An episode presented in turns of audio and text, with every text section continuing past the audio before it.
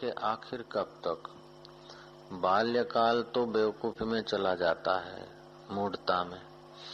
दो पैसे के खिलौनों के पीछे रोता है, हंसता है। दो पैसे के खिलौने मिल गए तो वो राज़ी हो गया। यौवन अवस्था में काम, क्रोध, ये करना, उसको ठीक करना, उसको ठीक करना, ये सुधारना, वो बिगाड़ना, ये करना। इसी में आदमी का समय, शक्ति खप जाता है। बूढ़ा पाता है तो फिर कोई मित्र, सगे संबंधी साथी बस पराये हो जाते हैं। शरीर भी पराया हो जाता है, अपन चाहते तंदुरुस्त रहे, लेकिन ये कम वक्त बीमार हो जाता है। बुढ़ापा रोगों का और काल के आने का समय है। बचपन बेवकूफ़ी में बीत जाता है। युवा अवस्था है, चाहे तो योग कर ले, चाहे तो भोग कर ले। भोग से समय शक्ति बर्बाद होगा और योग से समय शक्ति सार्थक हो जाएगा। हम तो चाहते हैं कि भाई धारणा शक्ति बढ़ाकर अपना थोड़ा सा अनुभव कर लो आप लोग। बाद में आपका संसार का व्यवहार भी ठीक मधुर हो जाएगा और आपका मुक्ति का भी अनुभव यही हो जाएगा। विवेकानंद ने कर लिया था। रामकृष्ण ने कर लिया। रमन महर्षि ने वो अनुभव किया, और भी कई महापुरुषों ने वो किया। तो आप भी कर सकते हैं। इसमें तीन बातें चाहिए। एक तो विवेक अपना तीव्र होना चाहिए, कि हमें बस भगवत तत्व प्राप्त करना है। एक बार परमात्मा की अनुभूति करनी है। ये बात पक्की कर ले। और हमारा जन्म अनुभूति के लिए हुआ है। परमात्मा प्राप्ति के लिए, ईश्वर की अनुभूति के लिए हमारा जन्म हुआ है। संसार की मजूरी कर कर के, विकारों के खड्डे में गिर गिर के, पच मरने के लिए हमारा जन्म नहीं हुआ है। चाहे हम हज़ार बार फिसलते हैं, चाहे हम फिसल जाएँ, हज़ार बार फिसल जाते हैं, निराश न हो। किसी महापुरुष के संपर्क में आकर सूक्ष्म, अति सूक्ष्म साधना का मार्ग जान लेना चाहिए। और उस पर थोड़े दिन तत्परता से चलने लग जाओ। जब आप कृपानाथ थोड़े दिन तत्परता से चलने लग जाओगे तो आप अपने गुरु आप बन जाओगे। अभी मेरे गुरु जी थोड़े मेरे को डंडा मार के बोलते कि बैठो, मौन रहो, एकांत रहो। वो रस ऐसा है कि जितना पियो उतना कम। और उस रस से काम, क्रोध, लोभ, आकर्षण वाहवाई ये सब फीका हो जाता है, तुच्छ हो जाता है। वो जो परमात्मा ध्यान का जो रस है, उस रस के आगे तो इंद्र का रस राज वैभव भी तुच्छ हो जाता है। ऐसा रस आप पा सकते हैं। केवल थोड़ी तत्परता है कि आप समय कहाँ बर्बाद कर रहे हैं, जुआनी खपा रहे हैं भोग में अथवा फालतू इधर उधर के बहिर्मुख काम में कि जुआनी का सदुपयोग करना चाहते हैं। अपने से बार बार पूछे। अपना गुरु आप बनो। हम तो बनेंगे गुरु, फिर भी आप जब तक अपने गुरु नहीं बनेंगे, तब तक काम नहीं बनेगा। बुद्ध कहा करते थे, अब तो दीपो भव, अपना दिया आप बनो। तुम्हारा समय किन चीज़ों में जाता है और उन जिन चीज़ों में जाता है उससे आखिर क्या मिलता है?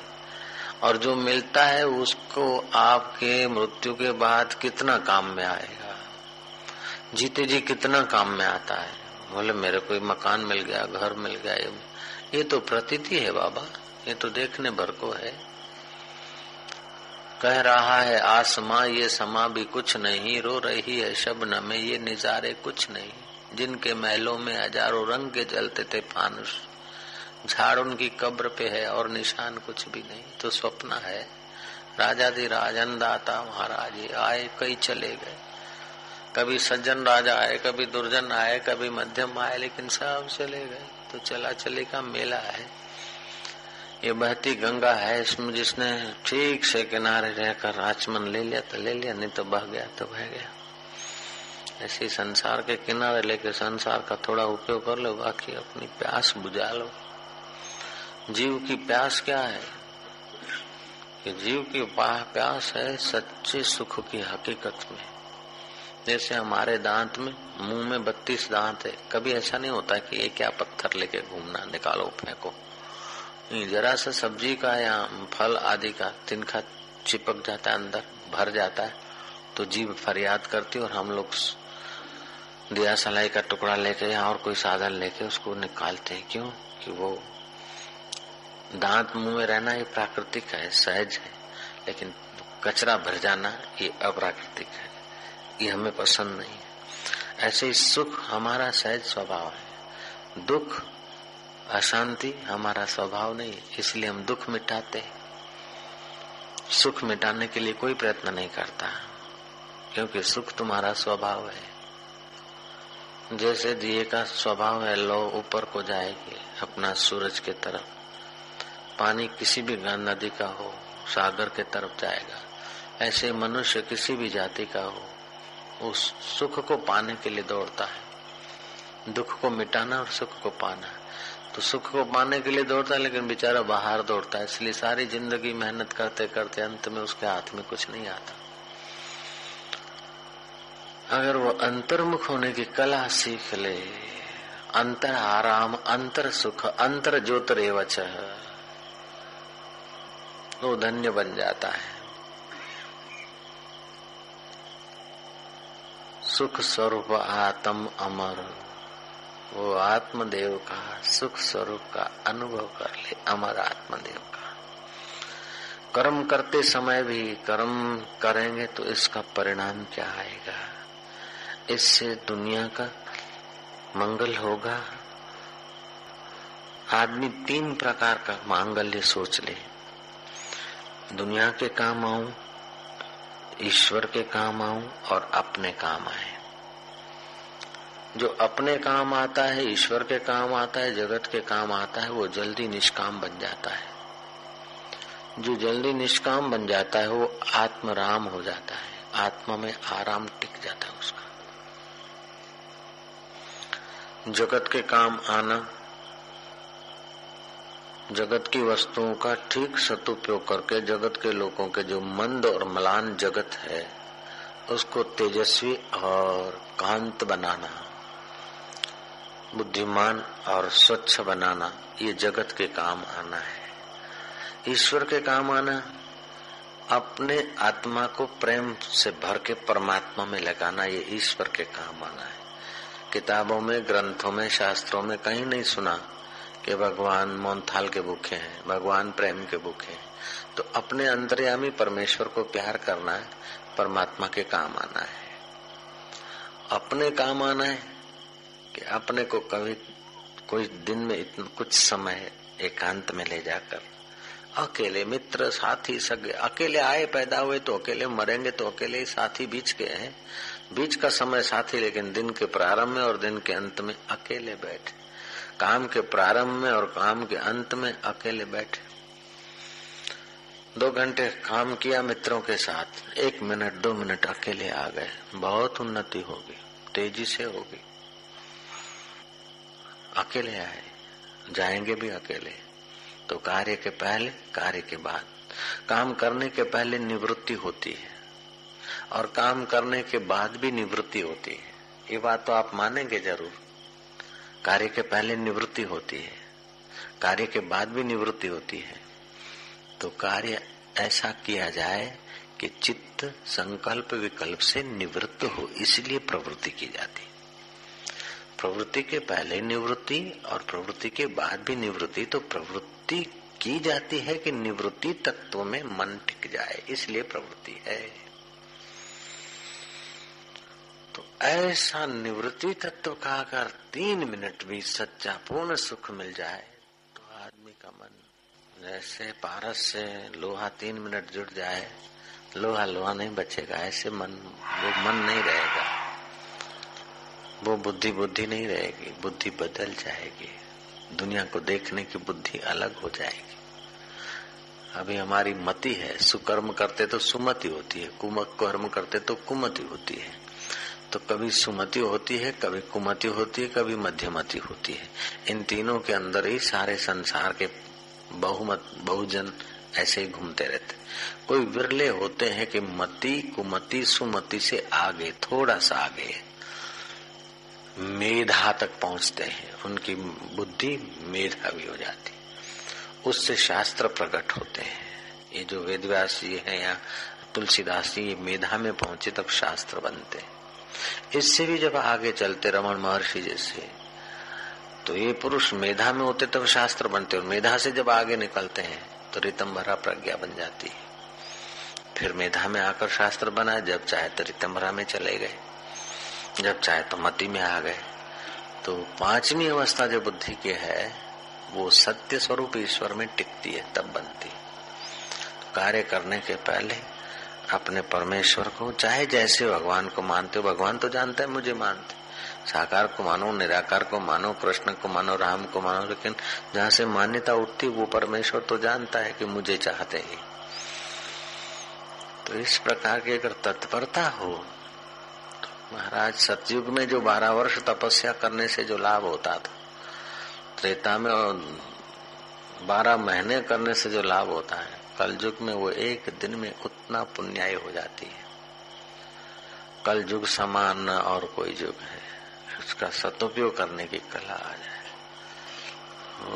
सत्संग की बात करके राम तीर्थ जो ही कमरे में गए तब टहरी नरेश दौड़ता दौड़ता घोड़े पर से उतरा और सेवक को बोला कि स्वामी जी अभी तो खड़े थे। बोले स्वामी जी खड़े तो थे, बात करके अभी कमरे में गए।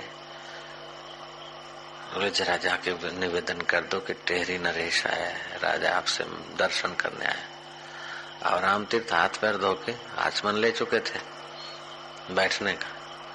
उस सेवक ने जाके डिस्टर्ब कर दिया। कि वो टेहरी नरेश आया है। बोले, नरेश को कह दो कि राम नरेश से मिलने जा रहे हैं। असली नरेश से मिलने जा रहे हैं। अभी पुरुष अपनी दूसरी बार आना। ईश्वर की मुलाकात ध्यान कर उसका महत्व होना चाहिए। जो मूल्य संसार को देते ने उसका अगर आधा मूल्य भी परमात्मा प्राप्ति को दे तो हम मुक्त हो जाए। राम तीर्थ ने सेवक को डांट के कह दिया कि जाकर तेरे नरेश को कह दो। उस जमाने तो डिम डिम खूब चलता था, ठाकुरों का और नरेशों का। अभी तो स्वतंत्र आए, आदमी लोग समझदार हो गए पग भर हो गए। पहले तो ठाकुर ठाकुर ठाकुर करके लोग सुकड़ जाते थे। अब समझते कि क्या ठाकुर और क्या नरेश। हम ही सुकड़ सुकड़ के उनको महत्व दे दिए।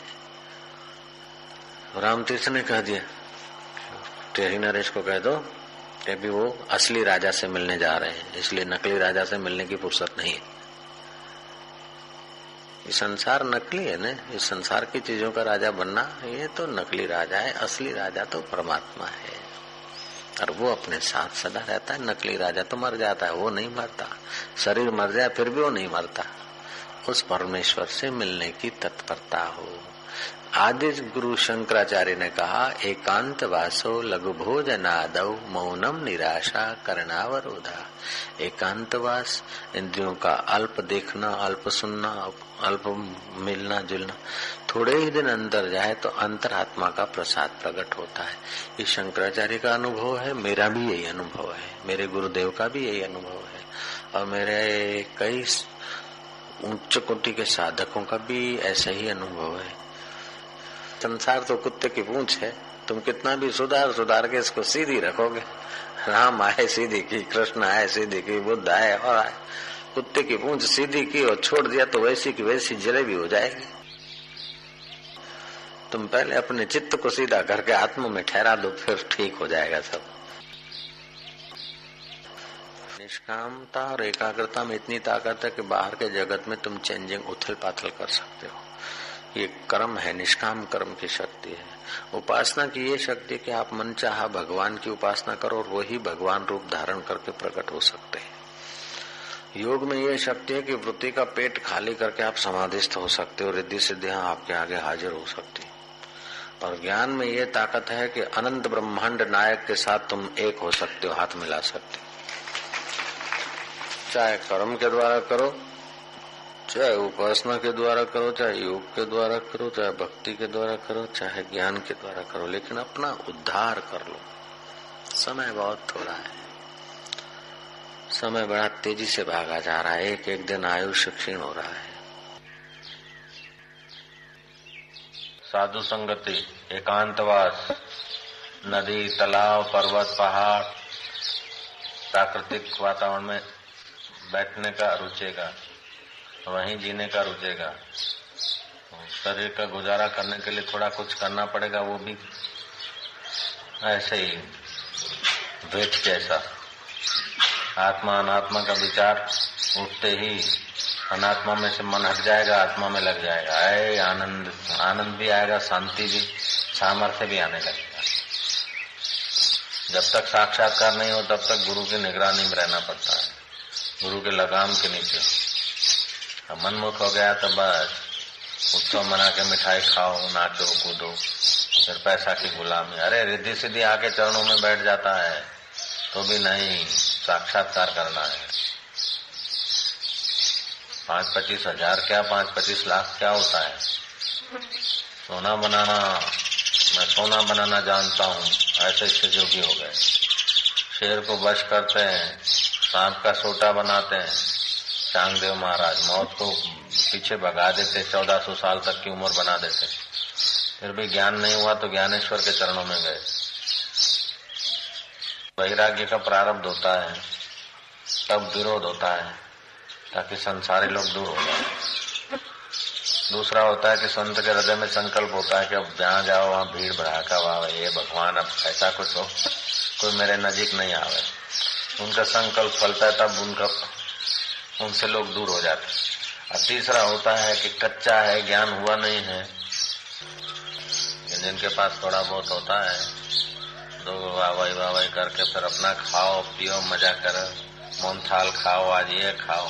शरीर भारी हो जाए, ध्यान भजन होवे नहीं, अंदर का रस आवे नहीं, फिर धीरे धीरे पुण्य क्षीण हो जाए इसका विचार करके अपना उन्नति कर लेना चाहिए जल्दी। ये स्पीड का जमाना है। स्लो जमाना नहीं है। कुछ मिल जाए तो तुरंत पुजवाने के लिए नहीं जाना चाहिए। एकदम पक्का कर लेना। फिर तो शिक्षक शिक्षक की प्रसिद्धि होती है तो गुरु तो राज़ी होंगे। अभी हमारे गुरुदेव थोड़े नाराज़ होते होंगे। लेकिन अगर हम पहले ही कच्चे कच्चे में निकल जाते तो गुरु भी नाराज़ होते जाते फट मुआ बोल देते गुरु जी भी। अगर हम गुरु के चरणों में थे, उस समय ही कच्ची अवस्था में निकल के पुजवाने को चले जाते तो तो गुरु जी को भी दुख होता। बच्चा एग्ज़ाम दिया नहीं एमए हुआ नहीं, और चौथी पढ़ के जाके अंगूठा छाप के वहाँ नौकरी करने लग उनको पढ़ाने। चौथी वाला चौथी में रहेगा क्या एम ए हो जाए पहले, मास्टर हो जाए पक्का। ऐसे ज्ञान में भी आदमी मास्टर हो जाए, फिर गुरु तो राज़ी होते हैं। अब कच्चा कच्चा चल रहा जाता है तो फिर गुरु बोलते रहे मोह क्या कर रहा है? धीरे धीरे उसका पुण्य भी खत्म हो जाता है और गुरु का मिलना बंद हो जाता है। कुएँ में पड़ता है। इसीलिए तुलसीदास बोलते हैं, गुरु बिना भवन निधि तरह न कोई। चाहे बिरंची शंकर सम हो वही ब्रह्मा जी जैसा सृष्टि बनाने की ताकत आ जाए शायद तपस्या से। शिव जी जैसा प्रलय का सामर्थ्य आ जाए, फिर भी भव निधि संसार से के सागर से नहीं तैर सकते। गुरु बिना भवन निधि तरह न कोई। चाहे बिरंची शंकर सम हो वही ज्ञान हो जाए, फिर पुण्य खत्म मतम नहीं होता। जरा सा क्रोध करो तो एक महीने का भजन नाश हो जाता है। साल में बारह बार कड़ा क्रोध हो जाए, हो गया काम पूरा। साक्षात्कार हो जाए तो रोज क्रोध करो, दस बार दुर्वास। इधर इधर इधर वहाँ गया ब्राह्मण, हाथ जोड़ा। बोले, कहा जा रहा था? एक मूल मेल दूरी से जा रहा था कोई ब्राह्मण। दुर्वासा ने बुलाया। बोले, कहाँ जा रहा था बोले, मैं जंगल में से तप करके पुत्र प्राप्ति का वरदान लाया हूँ, देवी का। मेरे को पता नहीं, दुर्वासा यहाँ बैठा, मेरे को प्रणाम नहीं किया। साले, देवी बेवी का वरदान कैंसल। देवी का बाप भी बेटा नहीं दे सकता। जा, नहीं होगा। और ऐसे दुर्वासा अगर किसी की किसी पर नज़र पड़ जाए और उसने प्रणाम नहीं किया बुलाता दूर से उनको। श्राप दे देते तो ये भगवान की महत्ता का, ज्ञान की महत्ता का श्राप के द्वारा प्रभाव लोगों को पढ़ा। जब लोग उछलंग होने लगे तो एक अवतार ऐसा भी हुआ, साक्षात्कारी तीर्थंकर का, दुर्वासा रूप में। कोई क्षमा के अवतार होते तो कोई क्रोध अवतार होते, कोई आवेश अवतार होते हैं कोई मर्यादा अवतार होते, कोई लीला अवतार होते। हैं क्योंकि सृष्टि में वैचित्र है तो फिर ये भी भिन्न भिन्न प्रकार का चाहिए भगवान पार्श्वनाथ की शिक्षा का, उनके सिद्धांतों का महावीर जी के चित्त पर बहुत बड़ा असर पड़ा। और फिर अध्ययन करके उन्होंने सुधार उधार भी किया। तो ऐसे सुधार वधार भी होते रहते हैं। युग युग के अनुसार। साधकों की योग्यता के अनुसार तो दुर्वासा ऐसे क्रोधित वैसे तो एक एक महीने में एक बार क्रोध करोगे? बिन ज़रूरी तो पुण्य खत्म। भजन महीने का पूरा। लेकिन दुर्वासा रोज क्रोध करे। अब कोई दिख गया तो रोज में तो कितने दिखते होंगे के फिर भी उनको कुछ नहीं। ज्ञान हो गया कि साक्षात्कार हो गया। आत्मा में टिक गए आत्मा शाश्वत है। अंतकरण और मन में टिके रहे तो वो तो उतर पाता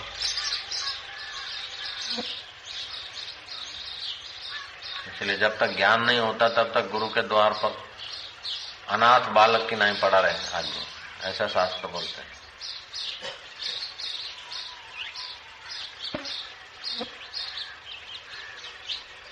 प्रवृत्ति के तरफ़, धर्माचरण करके भी, संसार की प्रवृत्ति करके संसार का भी सुख भोगे मारने के बाद स्वर्ग में जाए। दूसरे के स्वर्ग में से भी आखिर गिरना है तो संसार का काम तो करे, लेकिन निवृत्त होने की इच्छा करता है तो वो मोक्ष के रास्ते चला जाता है। मोक्ष के रास्ते वाले की पहली भूमिका, दूसरी भूमिका, तीसरी भूमिका होती तीन भूमिका तक अगर रहता है, तीसरी भूमिका में मर गया तो ब्रह्मलोक तक रहेगा, फिर आएगा।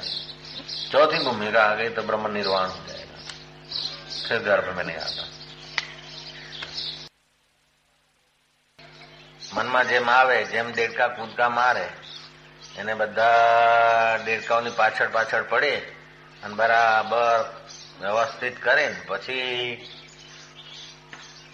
પછી ભજન થાય પછી નિર્ભય થવાય નહીં દેડકા કૂદ જ મુવાનું કૂદવા દો પાંચસે જોખાશે નહીં ઉધડા આપી દો ઉધડા આપી દો જોખીને ના આપતા જોખીને પાંચસે દેડકા કોઈ જોખીને આપવા જાય ને નહીં આપી શકે એવું છે સંસારનું આ બધા પ્રોબ્લેમ સોલ્વ થઈ જાય બધું વ્યવસ્થિત થઈ જાય બધું થાળે પડી જાય પછી નિરાતે ભજન કરીશું કદી નથી થયું એવા લોકોનું ભજન ભજનમાં લાગી જવું પડે હા જરા પ્રોબ્લેમ છે ગરમી છે અનંગને પ્રોબ્લેમ છે ગરમીનો અમીને પ્રોબ્લેમ છે એનો મને પ્રોબ્લેમ છે કે દેડકા કૂદીને જતા રહે છે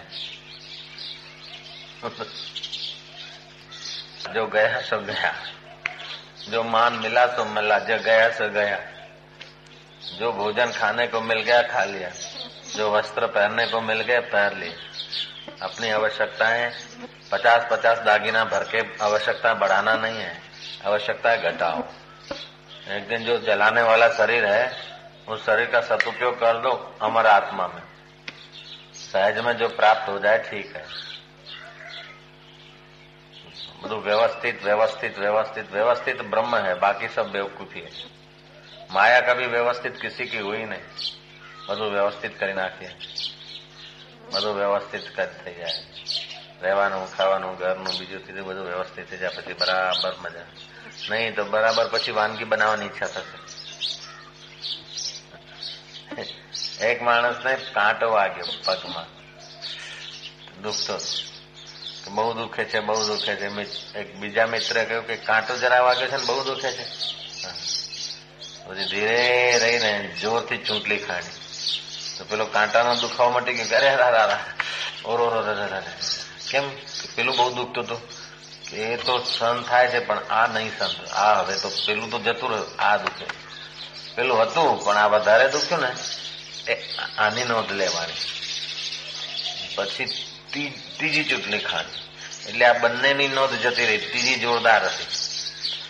જ્યાં સુધી મોટું દુઃખ નથી દેખાતું ને, ત્યાં સુધી નાના નાના નાના દુઃખમાં માણસ અટવાઈ ગયો મોટામાં મોટી ચૂંટણી છે, મૃત્યુની એ સામે ઉભું છે. એના ઉપર નજર નથી જતી ને એટલે માણસ પ્રોબ્લેમ શોધતો રહે છે પ્રોબ્લેમ શોધતો રહે છે માણસ મનનો સ્વભાવ છે પ્રોબ્લેમ શોધવું પ્રોબ્લેમ ક્રિએટ કરવા प्रॉब्लम मेकर मन से जाए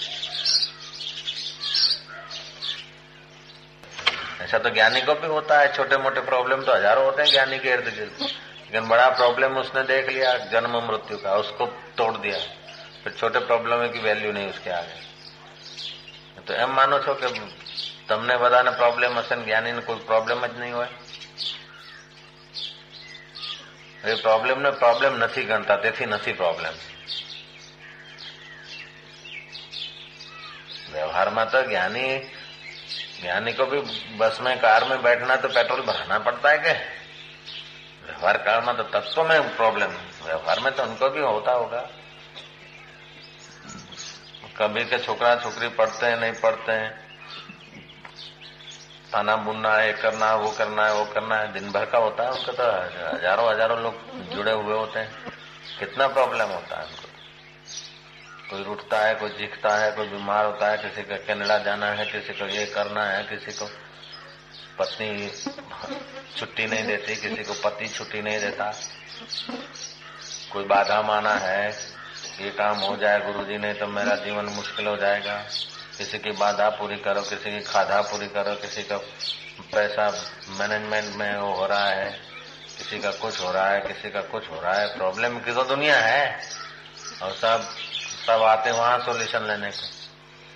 तो उनका भी सोल्यूशन और अपना भी व्यवहार में तो सबको होता है कि छोटा मोटा यानी भी तो रोटी खाते हैं, कपड़ा पहनते हैं श्वास लेते हैं, उनका भी शरीर तो हमारे जैसे पाँच मसाले का ही बना है।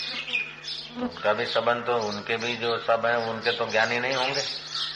तो अज्ञानियों के साथ जीना उनको कितना बड़ा प्रॉब्लम है। हज़ारों हज़ारों विपरीत दिशा वालों के साथ बैठ के जी, जी लेना ये ये बड़ा प्रॉब्लम है। डॉक्टर डॉक्टर के साथ तो दोस्ती से जी लेगा लेकिन राष्ट्रपति पटावालाओं के इर्द गिर्द कितना कठिनता से जीता होगा।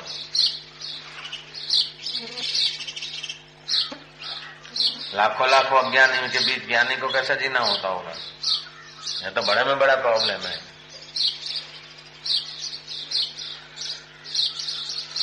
फिर भी उसको नहीं लगता है। ज्ञानी जैसा तो दुनिया में किसी को प्रॉब्लम आता ही नहीं। क्योंकि अपने सजाती लोग तो मिलते हैं ना, अज्ञानी, अज्ञान। समकक्ष तो मिलते ना ज्ञानी का तो समकक्ष एक आध होता है वो भी चल दिए। घाट वाले बाबा अब तो हमारे को और प्रॉब्लम हो गया बड़ा। जिससे कभी दिल खोल के अपना आ, अपने अपने स्तर की बात कर सकते थे अपने स्तर में बिराज सकते थे। अब तो सब नीचे के स्तर के लोग ही चिपके हुए हैं। ये कितना बड़ा प्रॉब्लम होता है। दिन रात अज्ञान की बात दिन रात जगत की सत्यता की बात होती है। फुआरा अच्छा है, वो फलाना अच्छा है अच्छा है, बुरा है ठीक है। ये उठला, वहाँ का उठला क्रैक हो गया, यहाँ का उठला क्रैक नहीं हो ये तो चिंतन तो जगत का ही हुआ के राग द्वेष का तो नहीं राग द्वेष बढ़ेगा। या तो या तो या तो करने में मन लगेगा, या तो प्रवृत्ति करने में लगेगा, या तो निवृत्ति करने में लगेगा। करना तो रहा, निवृत्ति करना, प्रवृत्ति करना। निवृत्ति प्रवृत्ति से पार वाला तो ब्रह्मवेता ही होता है। अच्छा लगा तो ऐसा करो, बुरा लगा तो ऐसा न करो, न करने का भी करो। तो प्रवृत्ति में मरेगा आदमी, या तो निवृत्ति में मरेगा। ज्ञानी होता है, प्रवृत्ति निवृत्ति से परे। तो ऐसा ज्ञानी तो कोई बिरला मिलते हैं, ज्ञानी ज्ञानी दो कभी कभी मिलते हैं। बाकी सब या तो करने में लगे या तो न करने में लगे। जगत की सत्यता तो सबकी खोपड़ी में घुसी है। सब सब सुरक्षा चाहते हैं अविद्या में। अविद्या से अविद्या में सुरक्षित होना चाहते हैं। है ही नहीं। मन के साथ जुड़ते हैं, शरीर को सच्चा मानते हैं, संसार को सच्चा मानते तो प्रॉब्लम बनता है।